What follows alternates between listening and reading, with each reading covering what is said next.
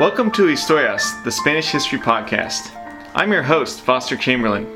Today I'm joined by Dave Henderson, Professor of Humanities at San Diego's Miramar College, to discuss the land reform program of the Franco regime in Badajoz province, part of the Extremadura re- region in southwestern Spain. So, Dave, welcome to the program. Hey, thanks for having me, Foster. Okay, so our listeners may have heard of Extremadura and Badajoz, but I thought you could start off by giving us a brief overview of what the landscape in that region is like. Well, so Badajoz is actually closer to Lisbon than it is to Madrid, uh, the city. The province is southwest in Spain, so it's actually north of Sevilla. So it's on this border region with Portugal. And the landscape has traditionally been sort of portrayed similarly to in uh, the Guadalquivir Valley, where you have these big, large landed estates that are worked by landless laborers. But actually, in Extremadura, it's a little different because the dehesa landscape is most prominent, which is this mixed landscape of oaks, livestock, and agriculture. Right, so you have cork, you have uh, meat products, and you have cereal agriculture primarily. Okay, so in this dehesa landscape, can you just give us a brief overview of how the society is structured in order to work that landscape for agricultural production? Yeah, so traditionally the dehesa was divided up in a series of complicated contracts. Right? So you might have a contract for the cork, right? You would harvest the cork that year, or you could have if you were a yuntero, if you were someone uh, with a mule and a plow, you might get your own small portion of land to farm that year or for a series of years, right? For, you know, for the harvest year. Uh, or you can be in charge of shepherding some of the animals, right? So that was traditionally divided up, although they've been more and more converted into single use plots of land. If that's kind of the basic way um, of how the society is structured, then what were some of the problems with this system? By the time we get to the early 20th century in Spain? Well, you have a problem throughout the Mediterranean as you approach, as you get into the 20th century. So, what you end up with is across the southern Mediterranean, you get historically high levels of land use, right? So, the population, because of public health, because of who knows what other developments, is growing. And these countries haven't industrialized yet, so there's not, you know, ample jobs available in the city. So, the population in the countryside is booming, which means that more and more marginal lands are being put under the plow and farmed. And this also has to do during World War One. You know, there's a big market for Spanish products, so it was very advantageous to put more and more land into agriculture.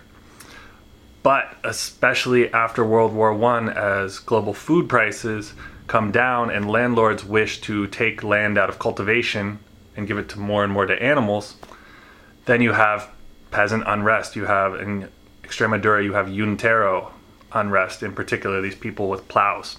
So what you end up with is this battle over what to do with the property because you had these people who enjoyed these traditional contracts and some of them let's say you had a contract for vines right it's essentially the life of the vine which could be 100 years and then you have a landowner who says that they have that property and they want to change the use or change the rents then you have this conflict. So, were there any efforts to try and solve some of these conflicts in the late 19th, early 20th century? There were attempts at irrigation was one prominent way to try to that was sort of the centrist way to try to deal with land reform so the idea being you dam up these rivers you irrigate new plots of land and that land redistribution sort of takes care of itself right because the land is more fertile you can give it to more people, more people can make a living off of it, right? And more people will enjoy property ownership.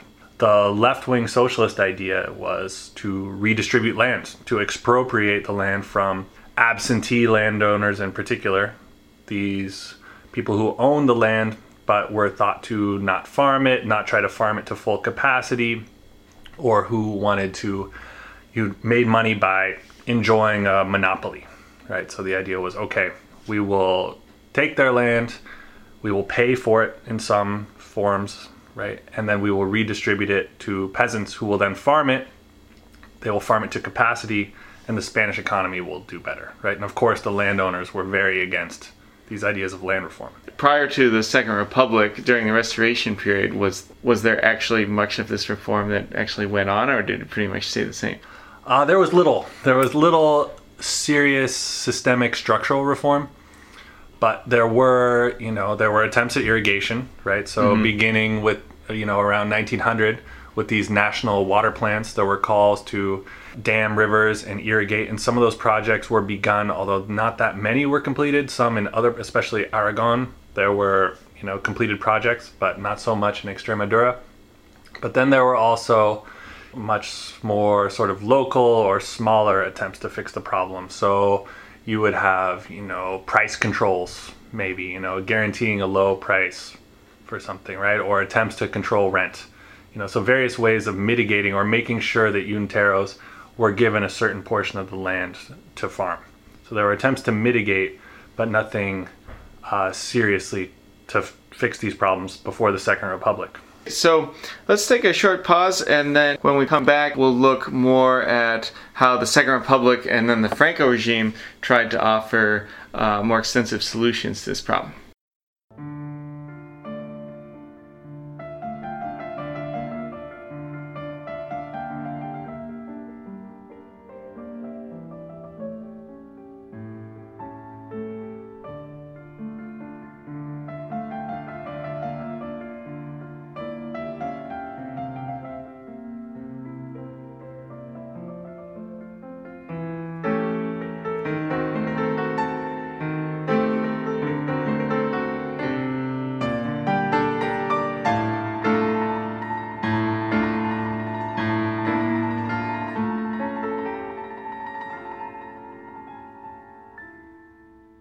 Okay, so now that we know a little bit about what the agricultural situation was like in Badajoz and what the problems with that were by the uh, early 20th century, let's talk a little bit about the Second Republic because that regime, 1931 1936, made land reform one of its top priorities. So, how did this emerging democracy tackle this land reform problem in Badajoz specifically? Yeah, well, I think so far I haven't made clear enough how sort of drastic and pressing the land reform problem was, right? Especially in the national imagination. Because Extremadura was really came to be the symbol of Spain's poverty after the Spanish American War, right? After, of this sort of failed agricultural economy that needed to be fixed to make Spain a nation equal to the other imperial nations, was the idea. And then Extremadura, with its low population density, because it was low, it didn't have a very high population, its poverty, especially in places in the north of Cáceres, right, where uh, Luis Buñuel will make a movie about this, right? So it becomes the sort of Spanish Appalachia, right? The symbol of all that's wrong with Spain. So there are, you know, the king goes on a visit. He brings, you know, journalists with him they tour him around. He sees all the ailments, all the diseases that come from poverty. Right. So there's this very strong image, right, which with some truth to it, but also missing a lot of truth about how impoverished and helpless all these laborers are in Extremadura. So one of the big things that's you know incumbent on the socialist or the socialist politicians, the left-wing politicians who make up the first government of the Second Republic is how they're going to fix this land reform, right? They promote the republic. A lot of their legitimacy came from this idea that they will be the ones who will fix what's happening in southern Spain and southwestern Spain and these impoverished regions. And their proposal is first of all land reform, right? So redistributing land. Also a series of laws to make for fairer bargaining between landowners and the various either sharecroppers or renters. And this measure was maybe a little more misguided, but in order to keep the salaries of workers higher, there was restricted movement between towns. So the idea was if no longer could you just go somewhere else to look for cheaper labor, right? Instead, you'd have to pay the people who lived in your town and you have to pay them a fair price.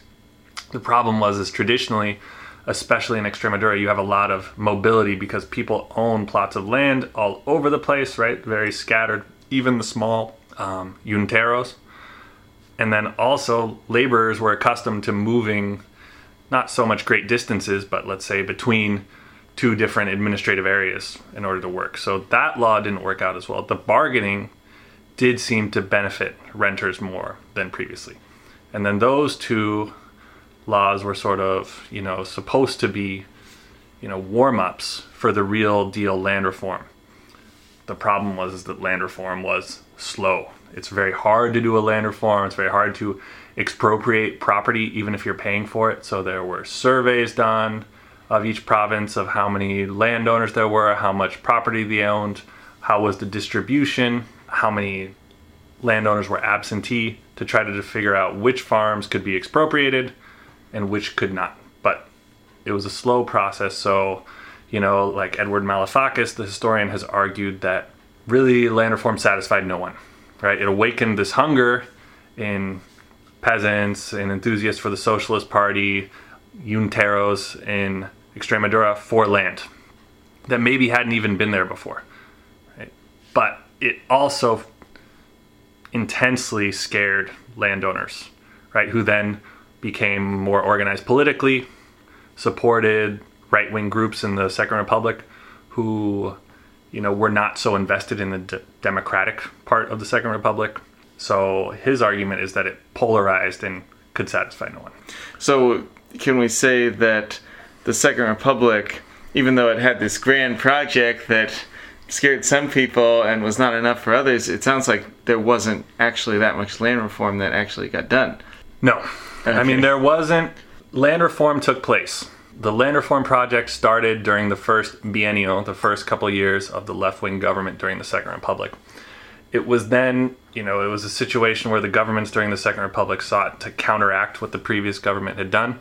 So then the land reform project was seriously neutered by the centrist right wing government that came after. And then it picked up again during the last Popular Front government. And that's when land reform really accelerated. In fact, in 1936, in March, in Extremadura, there were these. I'm not. I've sort of looked around to try to figure out what, try to collect all the primary sources about what really happened. It's unclear exactly what happened, but a good number, some say like 80,000 Yunteros, occupied farms in March of 1936. Whether they occupied them to farm them that year to say that, hey, the landlords are, you know, purposely keeping us from working the land to demonstrate their political power, right? That's one idea. So they were occupying the farms to be like, we want to farm the land and make money this year because we're being intentionally held up. Or they wanted to own those pieces of land that they weren't they did not think were used properly they wanted to take ownership of them. It's not completely clear, but either way, there were forced, I don't know if forced is the right word, but there were occupations of land that were then subsequently legitimized by the Popular Front government. Mm-hmm. And so then, I don't know if you would say that that land was officially redistributed, but it was certainly a conflict over ownership. And so then, of course, just a few months later, you have the start of the Civil War. And when the Franquista side of the war comes out victorious, they also have to take a position on this land reform since it was such an important part of the kind of the program of the uh, Second Republic. So, how did the Franco regime try to come up with their own plan for Badajoz as a kind of a reaction to these expropriations that had started under the Second Republic? The nationalist side in the Civil War takes, I mean, they return land to landowners. And Extremadura becomes actually a front in the war, although it's not a, a very celebrated front. It's not thought of as so much as, you know, Orwell and Aragon or the taking of Sevilla or the Northern Campaign, because the front is fairly settled after the first couple months of the war and the massacre in Badajoz.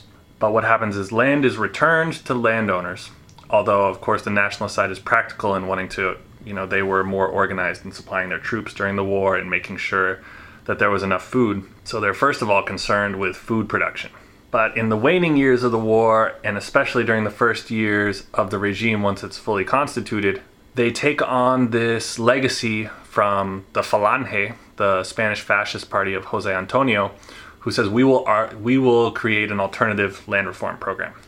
We will fix land reform, but we will not engage in this radical redistribution of land that the socialists want to do. Instead, we will, you know, a more practical land reform will take place. And to do this, they create this National Institute of Colonization. And colonization, this is not from, you know, let's colonize, you know, let's have an empire and colonize foreign places.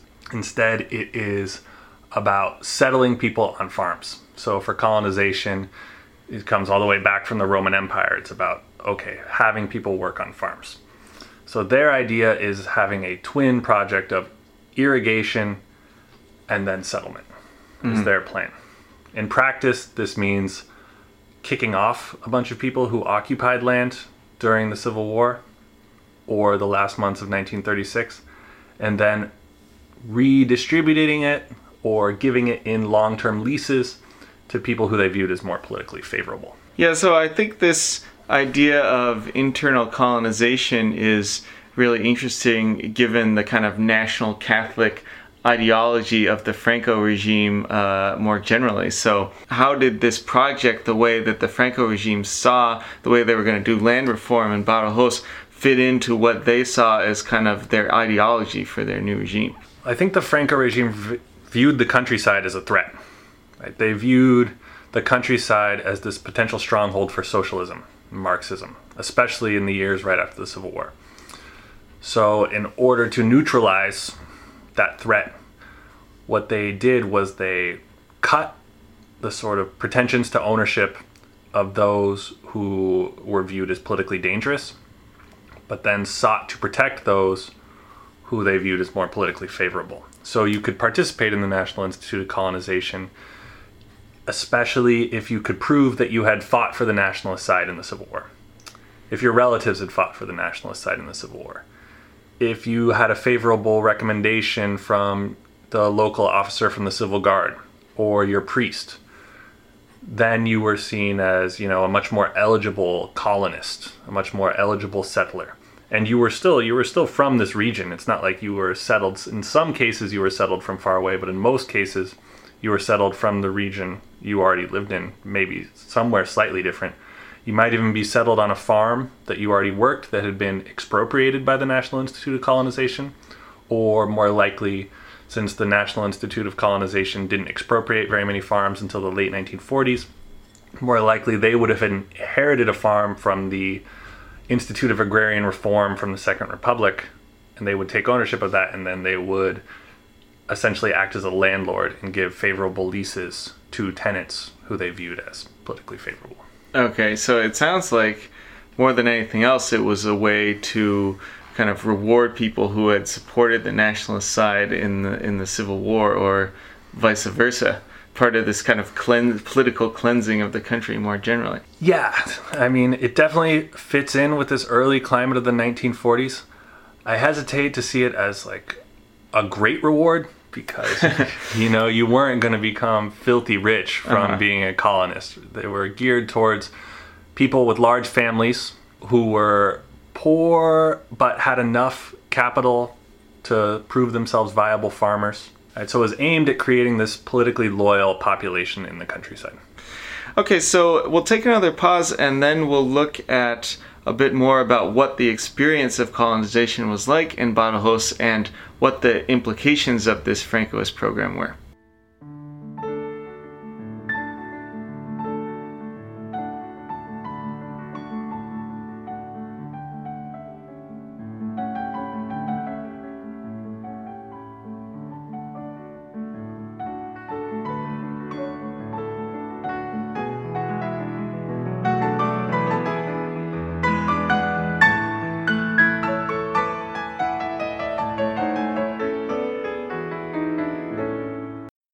Okay, so you've given us a little bit of an idea of who these settlers were who came to Badajoz, but tell us a little bit about what the experience was like of being a settler in one of these colonization projects. Well, the experience changed over the course of the regime quite a bit. So, in the 1940s, the stated target was more to settle more people.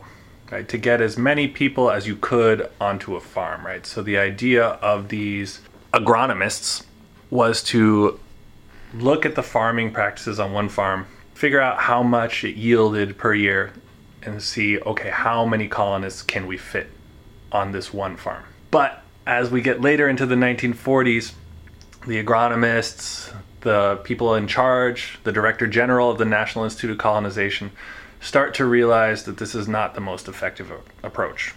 That they're settling people on plots of land that are too small to support a family. So, what happens is they start looking for people who are a little more economically better off and instead trying to give them bigger plots of land, right? There are various classes of settler, of colonist, but the large majority they start aiming to give bigger pieces of land to. First, in the earlier 1940s, before a lot of land expropriation takes place, you're settled, you're given ownership over a piece of land that you may already farm or a farm already in possession of the INC. You may have a dwelling built nearby, but you may not, right? Most of the time you are.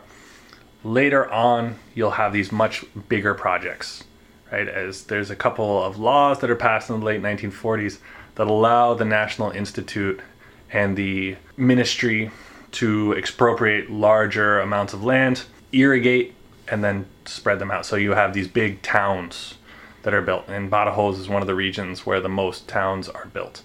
So you'll have these series of settlements created around these large farms. So like Entre Rios is a big farm in Badajoz.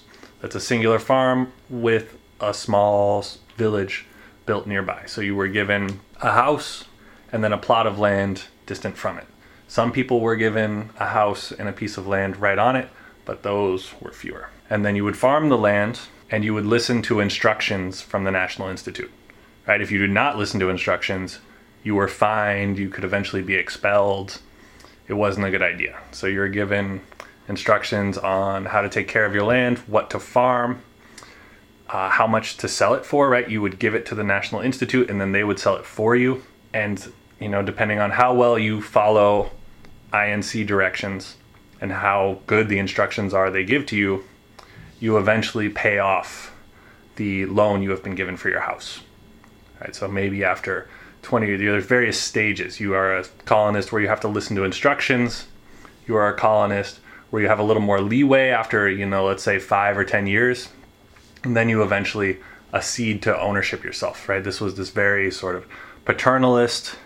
We will educate you and teach you how to be a viable, good Francoist colonist. Mm-hmm. Was the idea. So it sounds like there was actually a lot of intervention by this inter- institute in people's lives.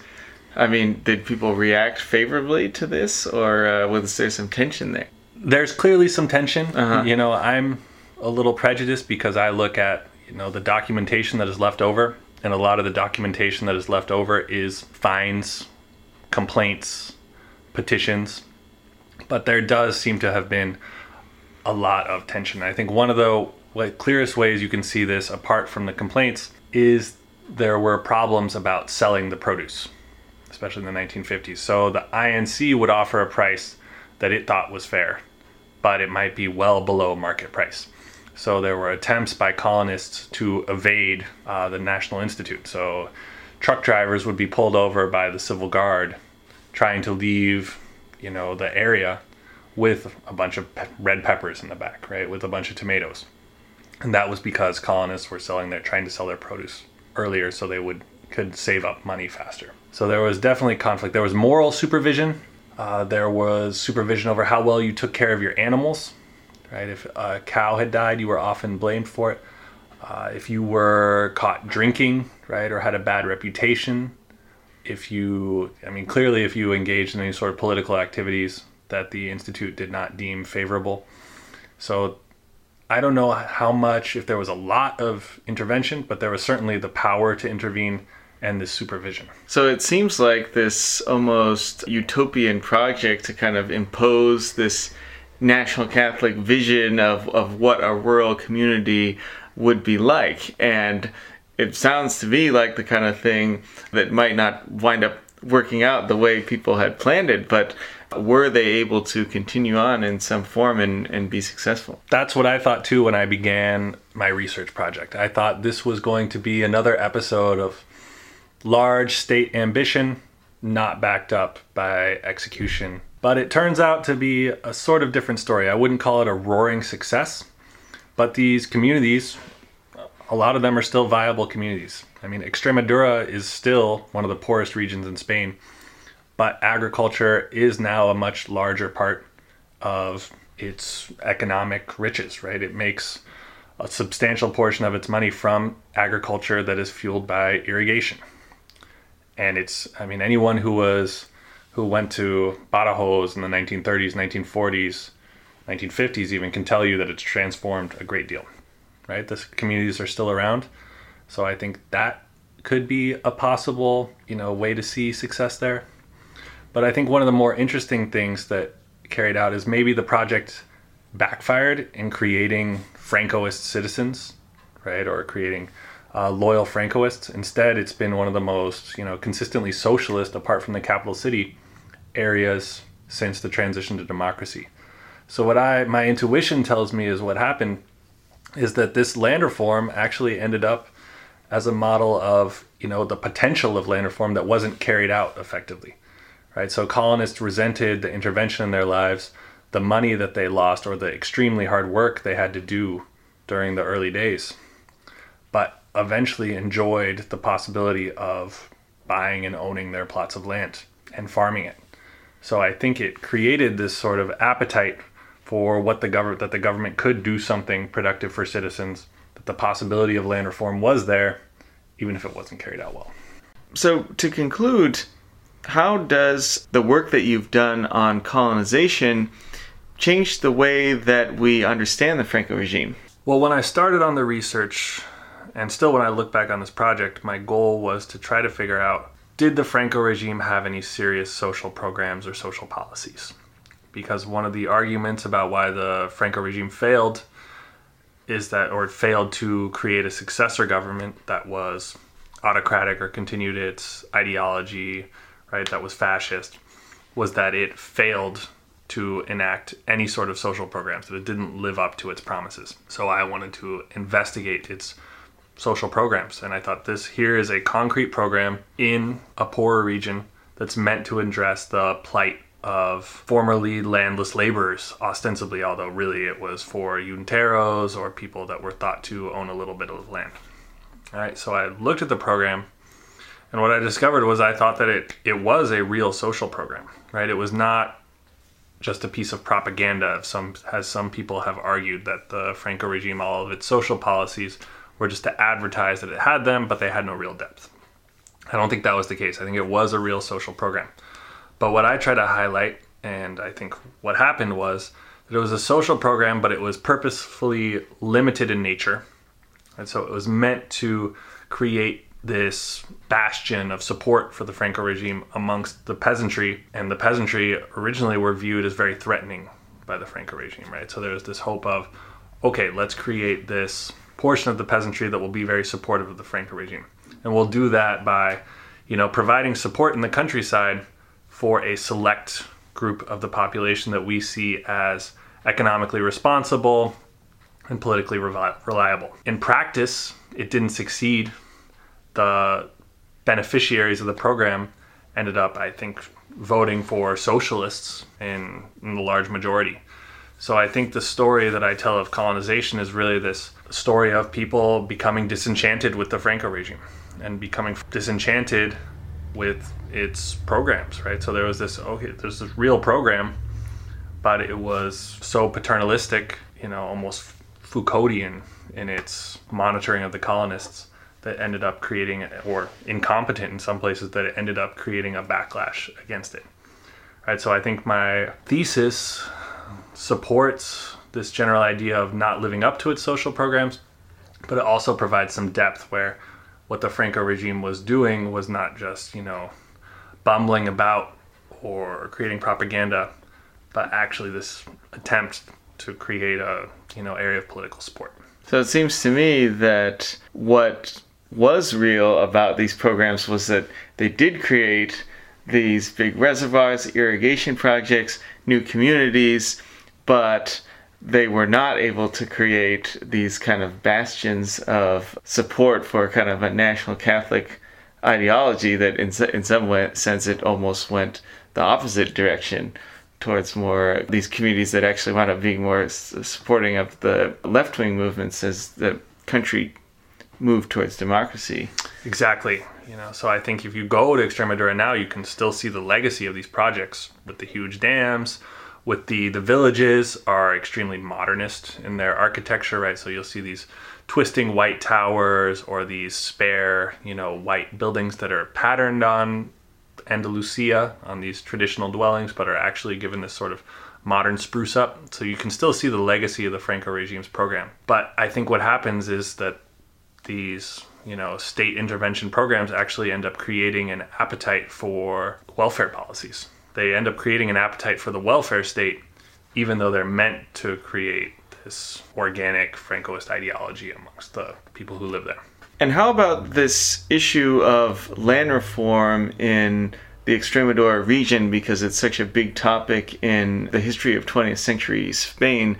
What does your research have to say about that? Yeah, well, I think land reform, you know, in Spain will always be a super important topic because of its role in the Civil War, the conflict during the Second Republic. In terms of the Mediterranean and Europe in general, land reform used to be a big topic of research and discussion. Right? There used to be the sense that you know what happened in the countryside really helped determine the course of a nation's history, like uh, or a nation's economy. That's sort of fallen by the wayside a little bit. But what I see my research is doing as I'm looking back over it is to create this idea that land reform wasn't necessarily for the peasants who clamored for it, wasn't necessarily about just property ownership. It was about preserving what hold they did have on the land that they had farmed because they enjoyed these complicated contracts. So, what I'm hoping to demonstrate is that actually these more complicated land use contracts persisted longer than has been thought, were more viable in a modern economy, and that the Franco regime actually understood the value of these more traditional contracts, which is why they created the INC Of course, they targeted their policies at only a select group of the population, but they understood that supporting agriculture, giving some form of ownership, however limited, to a portion of the peasantry could hold a small portion of them on the land, could serve as a form of support, and that they consciously cut the rest of the peasantry off from these forms of support. So that's what I'm hoping to demonstrate going forward. All right. Well, thanks so much for coming on the program, Dave. Uh, I think this has been a great window into the problem of agrarian reform in the in 20th century Spain, um, and I think you've shed some interesting new light uh, on the question. So, thanks. Thank you for having me, Foster. Thank you for listening to this episode of Historias. For additional information about our guest and a list of suggested readings please visit our website at historiaspodcast.org. Also, be sure to subscribe on iTunes or Google Play, and to follow us on Facebook or Twitter so that you can be notified of new episodes.